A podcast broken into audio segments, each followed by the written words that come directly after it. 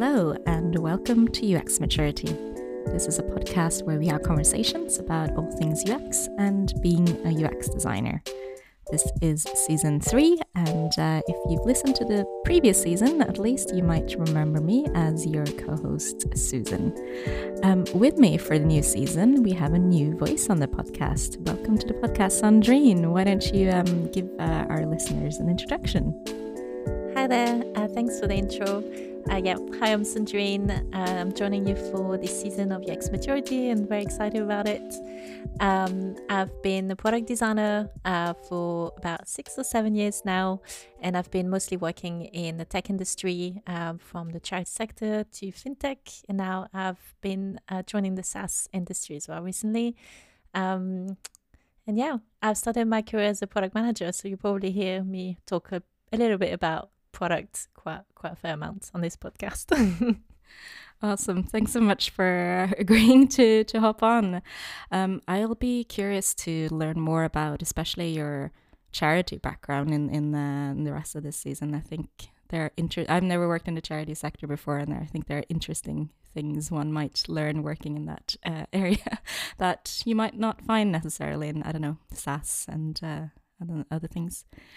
Um, yes, we of course Leo is uh, uh he's not dead. Leo is no longer with us, but we want to give a huge a huge thank you for um to our almighty godfather Leo, pizza loving Leo, for founding this podcast and for teaching us um everything everything we know about making a podcast in season one and season two. For season three, we're going to uh, do something slightly different. Uh, we're going to go deeper into different topics. Uh, and by that, uh, we mean we're going to have multiple episodes around different, uh, a different theme throughout the season. And the first theme we've picked is empathy. Now, for the current uh, current episodes, we're going to deep dive into empathy with users specifically. So, my first question to you, Sandrine, is what is empathy? Um, yeah, I'm sure it's pretty good place to start for this theme, right? Um, so I would say that empathy really is your is almost kind of an ability that you have as a human, right? To, to connect to others and kind of understand how they feel um, in a particular situation or context.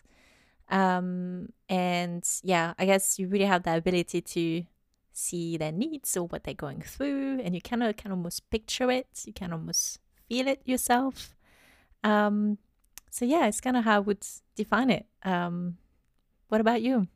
Yeah i think you're you're spot on. Um empathy is really um okay so uh, maybe this is uh, too personal, but I, I, went through a, round of therapy um, a couple of years ago uh, where I learned about, well, not just empathy. I knew what empathy was before, but the type of therapy I was doing was compassion called compassion focused therapy, and that's when I learned, you know, what is what is compassion. Uh, and what is compassion in relation to empathy and sympathy. So that's sort of the context in which I define empathy. So for me, um, empathy is um, okay. So let maybe let's start on on um, the steps that come before empathy. Uh, so in order to have empathy, you need to be able to recognize feelings in others.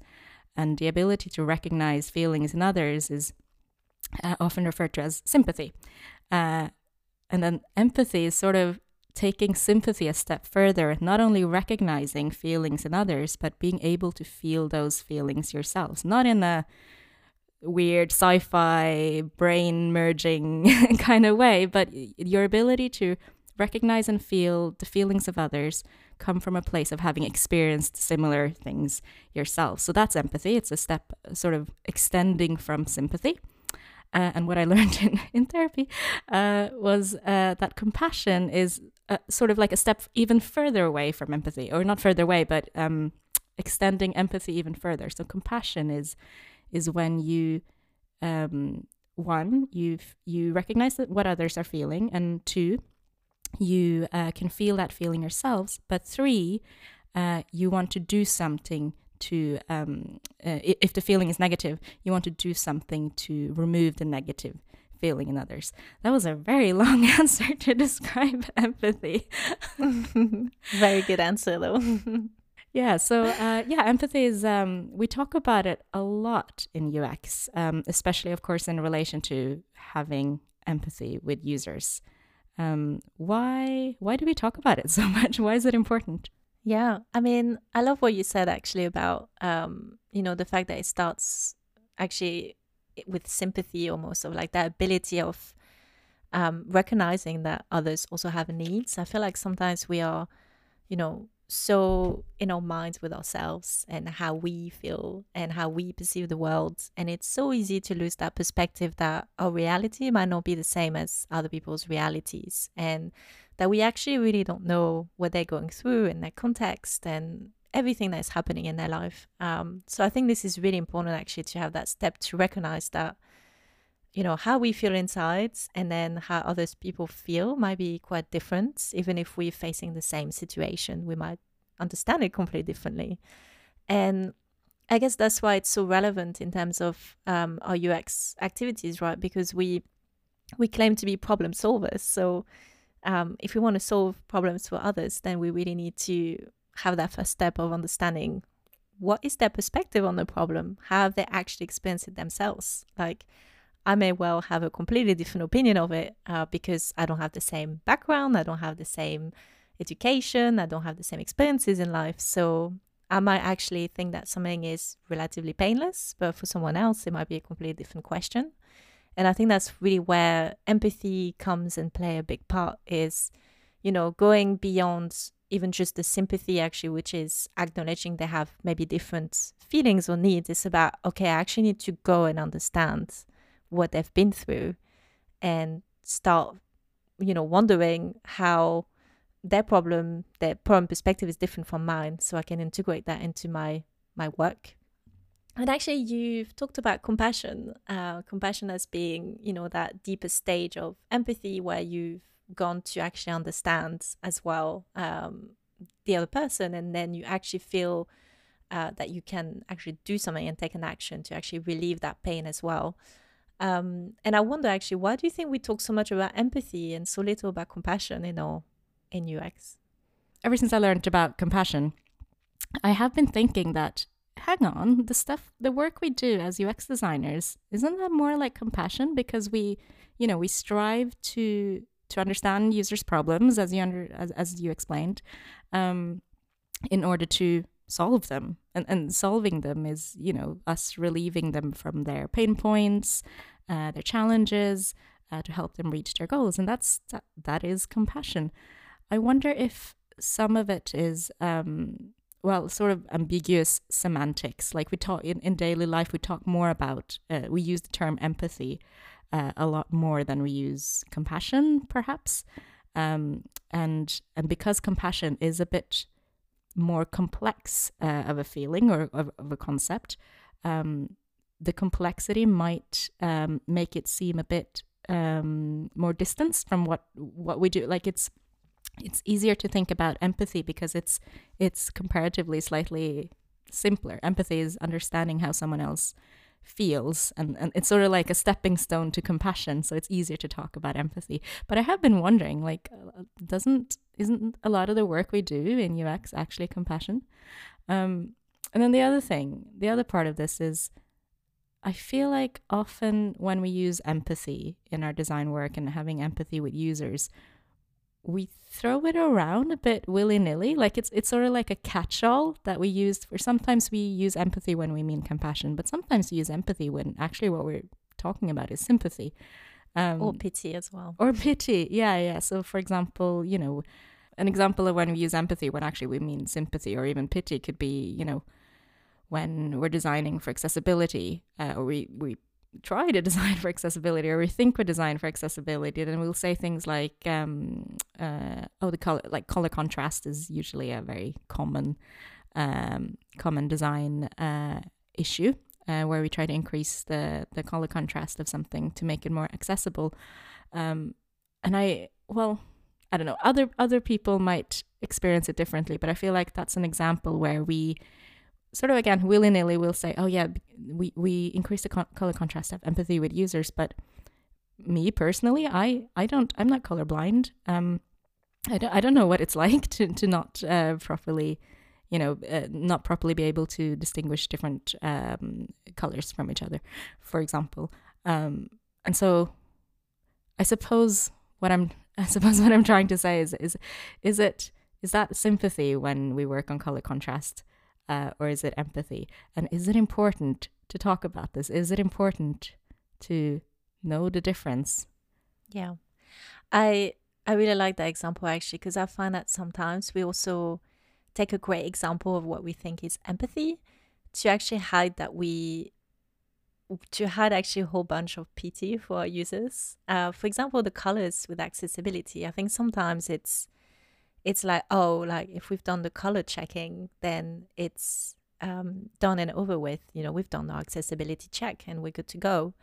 But actually, um, there's so much more that we should really dive in. Um, you know, accessibility is not just about the colors that people engage with. There's so much more to dive into and yeah, I think sometimes we can easily label something as like because we've done a little thing, we've been empathetic, but actually there's tons more to still consider, and it's fine to not be able to solve every problem because like we all know we have to prioritize right and there's no there's never enough enough scope for everything but we should at least acknowledge uh, acknowledge the fact that we have not um, treated you know a bunch of of problems that people have problems of pain points and at least you know not be um yeah and try to just be i guess satisfied with with what you've we've done. You know we really need to um i think yeah just be a little bit more human and recognize where where the shortcomings in our work is and just be honest with ourselves that yeah sometimes we're not actually doing that much empathy. So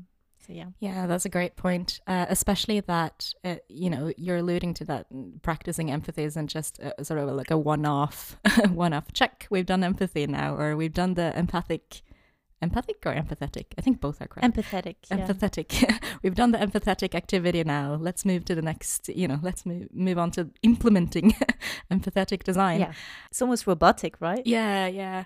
So I think empathy is is um, something you that happens slowly over time through various activities. And that it's really important to remember that you know it's you can't do one activity of user research uh, and then that's that's empathy done. Empathy is something you do through uh, continuous user discovery. I, I, I bang on about this a lot uh, but that builds empathy over time. And also through sharing um, sharing experiences and findings with um, with a wider team. So other people um, in your team take part in, in those insights as well. And that, that brings me to another point of the importance of, of having lots of perspectives on uh, user insights and, and what you learn about users. Um, because, for example, I if if I was the only one doing empathetic activities, I'm going to coin that term now, empathetic activities. But if I was the only one in a team uh, speaking to users and um, trying to understand their problems and uh, trying to figure out what their pain points are, I would empathize with them from my perspective and my experiences. And my experiences aren't universal. I, I represent myself as a as a woman, um, millennial, um, able-bodied, uh, cisgendered, all of that stuff. Uh, I can't I can't possibly know what it's like to experience uh, the world as someone who's not me, uh, and so again that comes back to the importance of having diverse people in a team, and so that the whole team engages with uh, with um, learning about uh, users, so so everyone kind of gets their different world experiences and life experiences into into the process. Yeah, I couldn't agree more. Um, I think having a diverse perspective on the insights is so important.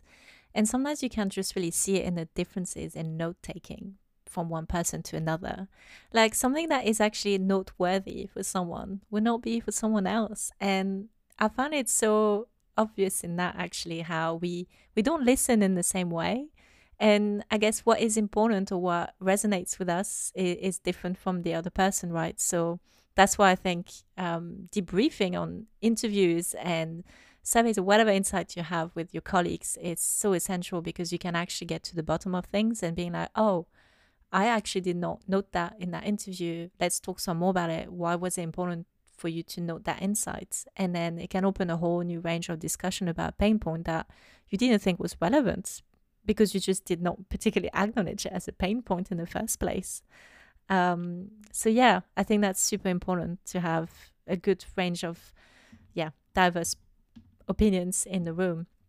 And I guess um, I was wondering actually how you find, um, I guess, you know, expanding the empathy to people that are not in the room at all. Like I find that um, sharing some empathy about users to uh, stakeholders or people that are really far removed from the user themselves. Um, I was wondering actually, how do you find this and have you tried to build empathy for users um, with stakeholders that actually don't get a chance to speak to real people every day?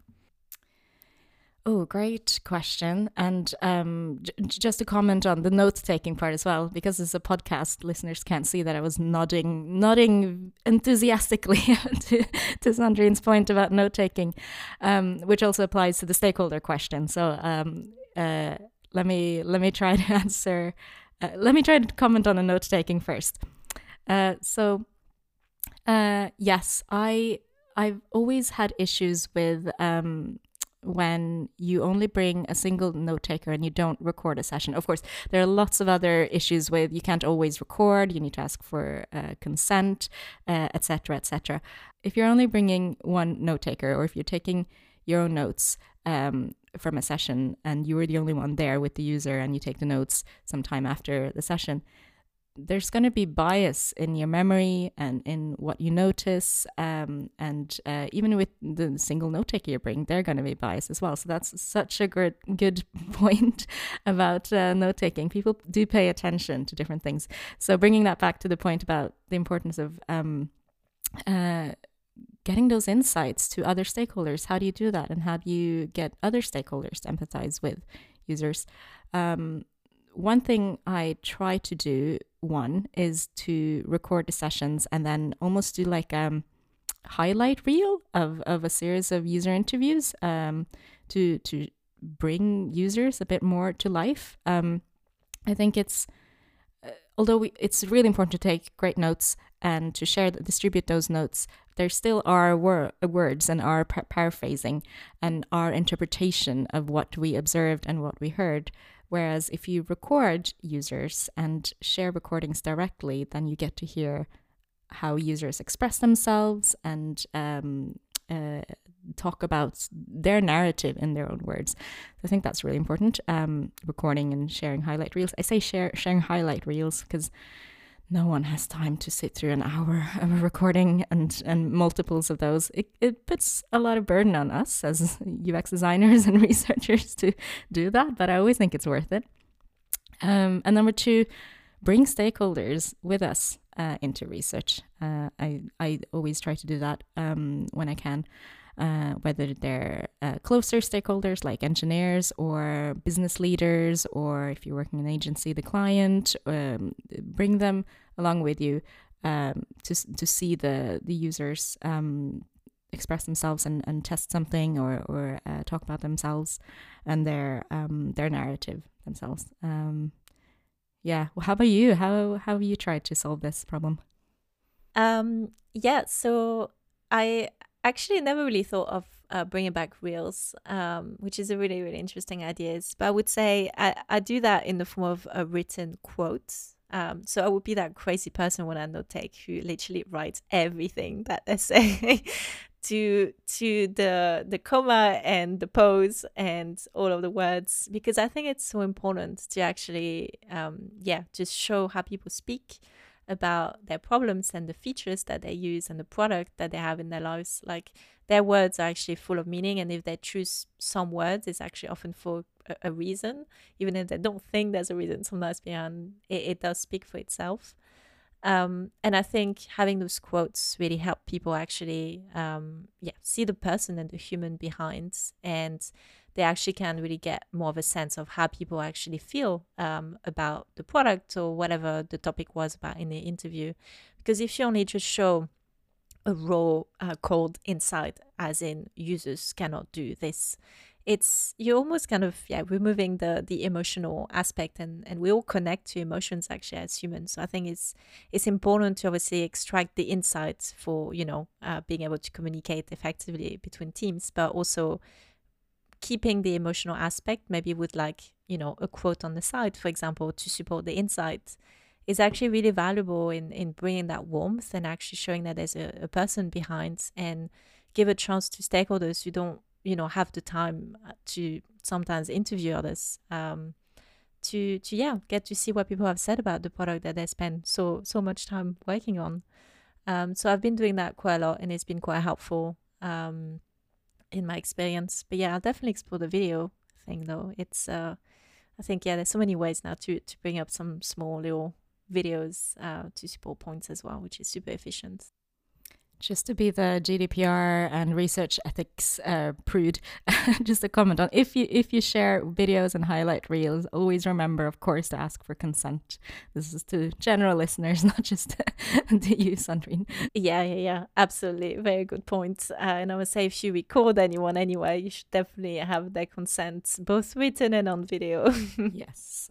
Um, yeah, and another thing as well um, that I find helpful to communicate, uh, you know, that like communicate a bit of empathy about users to stakeholders is to really make sure that I embed, I guess, the um, the insights in a way that is from the user perspective in the problems that I work with.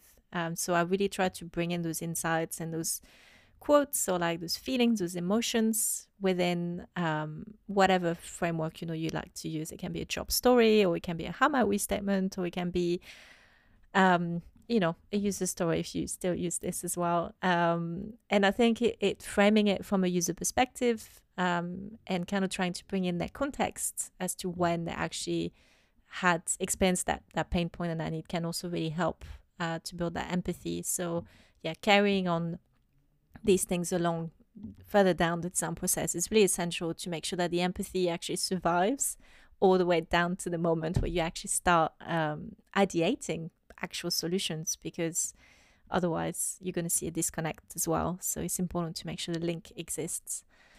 Um, yeah so i guess uh, a question back to you susan. Um, what place do you think empathy has in the in the design process overall? Um, every step of the every step of the process is my is my cop out answer. I don't. Uh, so yeah, I guess going back to our, our previous points that empathy isn't a isn't a, a like a single activity that you check off um, and and and then you're done with the empathy part. I think it sh- you should you should be empathetic throughout. Um, and of course, like when you learn the cookie cutter design process. Um, if you've been listening to this podcast for a while, listeners will know I have a I have an issue with with the cookie cutter design process. Um, but if you follow it, then or if you learn it, then usually there's a step in the beginning that says empathize, um, and I'm not. I think when you use that, uh, you like there's a step in the beginning that says empathize, and then and then I can't remember what the second one is. Define, and then there's develop or and, and execute or something like that. I, I, I clearly don't follow this process. Uh, and what's dangerous about kind of framing it that way is that it, it seems like um, empathy is the thing you do in the beginning of the process. Uh, it's it's part of the user research, and then and then you're done, and then you move on to wireframing, and then you move on to UI design, and then and then you move on to development. Um, I I I really think that and, and again, this goes back to uh, number one, having, well, continuously interacting and learning from users throughout the process, uh, throughout the design, uh, as well as uh, having a diverse team and uh, bringing stakeholders along, uh, etc. It's sort of like you have to be empathetic throughout all of it. Empathy is not a switch you switch on when when you're supposed to, and then switch off again. Um, and so uh, in the design process. And when you apply design thinking it's of course important to be uh, empathetic in the very beginning when you uh, try to figure out okay who who do we need to learn from? Who are the users? Uh, and then going to going into the process of doing the research interviewing them observing them etc but then again also when you're workshopping just internally with your team uh, that you bring those users and the pain points alive uh, in the workshopping. Um, when you have some designs already and the designs you, you've mocked up should have you know of course uh, had uh, recognition and acknowledgement of users experiences and feelings in them when you test them which i hope you do before before release. Uh, of course you're applying empathy then test, testing them with users. And um, as you're uh, post release as you're continuously improving the product uh, check in with users uh, who should be your customers by then. Check in with them have customer calls uh, user interviews um, to kind of, kind of continue practice practicing that that empathy um, uh, that empathy muscle. Yeah i mean i think you know bringing that empathy all the way down to solution is so so essential. Um, and particularly i mean if you're um, if your solutions are so um, if you start ideating and you're not actually relating your solutions back to the problems you're actually solving i think we see that sometimes with some designers that really fall in love with the solution that they're building and actually they get really just uh, i guess entwined with what they're building and they're, they're clearly passionate about you know the actual detail of the interaction and the way the, the design interacts and looks and sometimes they actually lose sight of uh, what it's actually solving. And i think uh, that's where you should always have your your problem space easy at hand to actually challenge yourself and your and your solutions and just ask yourself you know the, the tough questions of being like yeah what i've designed is really cool but does it actually serve its purpose? And is that going to make a difference for the people that i tend i intend them to use? You know it's it's so essential that we we do that loop and we constantly re-involve the users back. Um, and sometimes it's a little bit a little bit painful as designers because we have to let the ego go and just yeah go back and and refocus ourselves on on what matters, uh, not for ourselves but for the people we design for.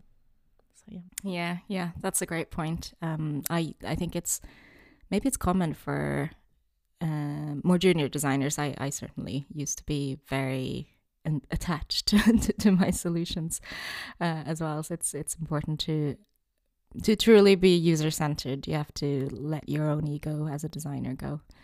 Um, uh, I have a question for you. Can we all practice empathy? Mm, that's a, a, very tough question. Um, I mean, I would say that since we're all humans, we all have an ability to practice empathy. Um, I think there's probably times where it's a lot more challenging to practice it. Um, I think we all have an ability. It's just maybe some of us are more prone to have empathy simply because we, I guess, more of the we're more in touch with our feelings or more in touch with ha- with more in touch with others in general. Um, so I guess there will be natural tendencies and personalities obviously that come at play here. But I, I do think we can all practice empathy. And for some people, it might feel a little bit more robotic, I would say, at first, especially. But I think we can all kind of take a step back and, and ask ourselves the question what do others actually think about this? What do they need about this? And it's really about putting ourselves actually on the back seat and uh, let let the others actually have a voice. So I would say when you yeah, when you're not too sure how to go about empathy, I would say it's it's actually about really figuring out what the other person person is going through, what they're feeling, what is it like for them. Um, so yeah, put yourself in the background and and just just listen, basically, uh, which is probably easier to to say than to do sometimes. Yeah. yeah, yeah. I think it, it, I think it does come more naturally to some people than others, and, and that's totally fine. That's that's why that's the that's human nature and that's human diversity and that's what you get when you have when you have diverse teams if you everyone was super emotionally in tuned in a team and super empathetic then that maybe is a bit of a I don't know, diversity problem in and of itself.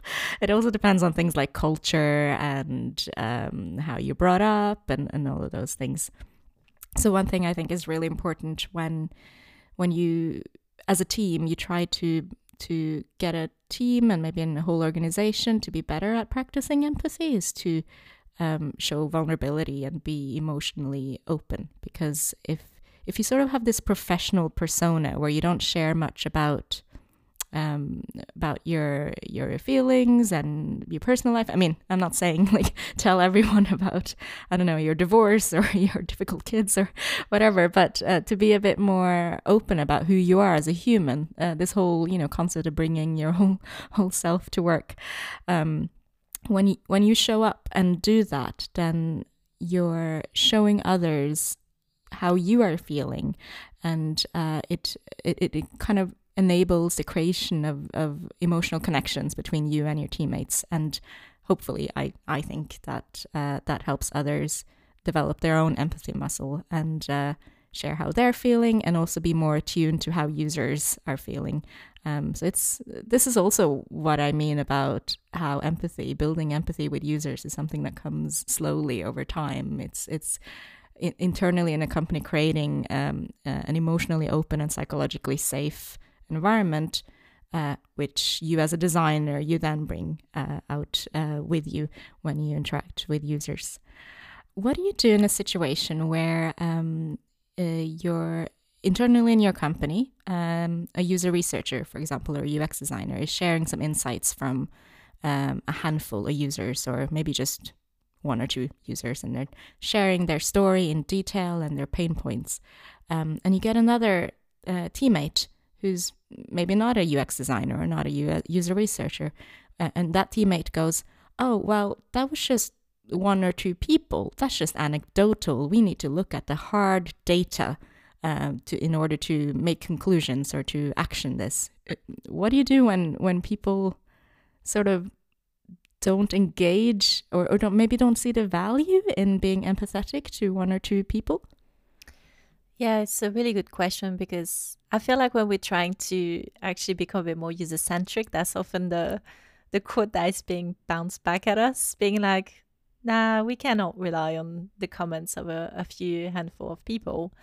And there's some people that are very um, dismissive or they just don't trust, I guess, the qualitative uh, data. But um, I think usually I actually try to have um, an empathetic approach as well to that of actually understanding what is worrying them about relying actually on a on a couple of users and maybe it's all about actually explaining to them the the value of qualitative research and its place uh, in comparison to quantitative. Um, I think a lot of people think that quantitative hard data explains everything. And whilst it does give you an amazing picture of what is happening, it does not tell you why and how you should probably fix it um, in the future. So I think I like to actually reframe a little bit that perspective of that and actually help them understand that the the data here from this couple of people is not coming to disrupt uh, all of their hard work. It's actually here to make the picture a little bit clearer as to what is happening and you know there's probably some of that hard data that does not look so good and maybe actually what these people have said have given us an opportunity to fix this um, so many people actually are dismissive when you know people criticize the product or say that they have a hard time with a feature or whatever it is. And you know they get almost a little bit scared of, scared of it. And it's actually i see it really as a chance because then i'm like oh so actually we have a problem we can solve guys. Like we can do something about this. And i feel actually a lot more empowered once i can you know once i can tell maybe there's something to investigate in this. And that's when you get curious and you just go on and you talk to more people if you think there's a real hunch in there. Um, so yeah, that's that would usually be my approach. Um, trying to really show the, the value of, of that qual actually in relation to the other types of data that are also just as important. It's just that they should both coexist really. Uh, yeah, I, lo- I love what you're saying about um, uh, especially understanding. So the, talking about the people who sort of dismiss uh, dismiss the insights uh, from one or two people, and don't really empathize with them. I really like your approach of uh, understanding their perspective and empathi- empathizing empathizing with them. Um, and uh, I wonder if that that should probably be a theme for uh, one of our next uh, episodes: empathy with stakeholders, or empathy with your teammates, or uh, something like that. Um, so empathy doesn't just get directed to users. Yeah, definitely. I think we should uh, practice what we preach, right? If we're going to have empathy for users, we should um, also extend that empathy to yeah people we work with. let's move on to our new segment uh, for this season. Uh, so each episode, we are going to instead of what we used to do in season two, if you haven't listened to those episodes, is, is um, uh, talk about one thing we learned that week. Uh, we're going to update that segment for season three with um, sharing what we are grateful for uh, this week. So a bit of a gratitude segment. So, um, uh, Sandrine, what are you grateful for this week? Uh, yeah, so this week is, um, I guess, marking the commencement of uh, doing a podcast, and yeah, I'm just super grateful that um, I got a chance to to do this because it's uh, it's a real chance for me to get out of my comfort zone, and I feel like sometimes we don't always have tons of opportunities to do that, and yeah, I'm really grateful to be doing this with you. So so yeah, that's that's my one for this week. Awesome. Uh, welcome to being outside of the comfort zone where where I am as well. Also outside my comfort zone, even after a whole season. Mine's going to be a bit silly and a bit hashtag tech worker, but I um I upgraded my smartwatch this um uh, this week and got a new one, uh, which is a bit more granular. It just tracks tracks my life health uh, a bit better and I'm I'm grateful to my smartwatch because um, it's a lot better at telling me that I need to rest and recover more. So I'm the type of person who kind of with activities, physical activities, gymming and walking and, and kind of sleep as well. I, I tend to think I'm a bit of a superhuman just because, you know, just because I bucket down six cups of coffee a day and feel alert. Um, I'm not very good at noticing that I'm actually exhausted or stressed out. And so I'm grateful to my smartwatch who's telling me to chill out a bit and, and remember to rest and recover. Yeah, that is resting is very important. And yeah, I didn't know that smartwatch did this. Uh, I might look into that as well. that is super cool. Yeah, I found that this this is the kind of stuff that sometimes you track with like you know, writing in a journal or something like that. But it's really nice to have something recording this for yourself. Super cool. This was episode 37. Uh, it's great to be back at it again. It's great to have Sandrine on board uh, for the new season so we can continue talking about UX and sharing our thoughts and uh, feelings uh, and, uh, and, experiences on uh, various topics. We talked about empathy with users, and for the next at least couple of episodes, we're going to continue talking about empathy um, from different angles. Um, we hope you enjoyed it Of course, if you have feedback or thoughts or questions on the episode, please let us know. Um, you can contact us and follow us on Twitter. We are UX underscore maturity. And we have our website, uxmaturitypodcast.com, where we list and post all our episodes uh, and where you can read a little bit about us. Please rate, review, follow, and share the podcast. And remember that Spotify has a podcast rating feature now that's relatively new as of, uh, I think, December or something like that. So please rate us on there as well as Apple Podcasts or wherever you see a rate button, preferably five stars, of course. New episodes every week. Thank you so much for listening. Thanks for listening to us and see you next week.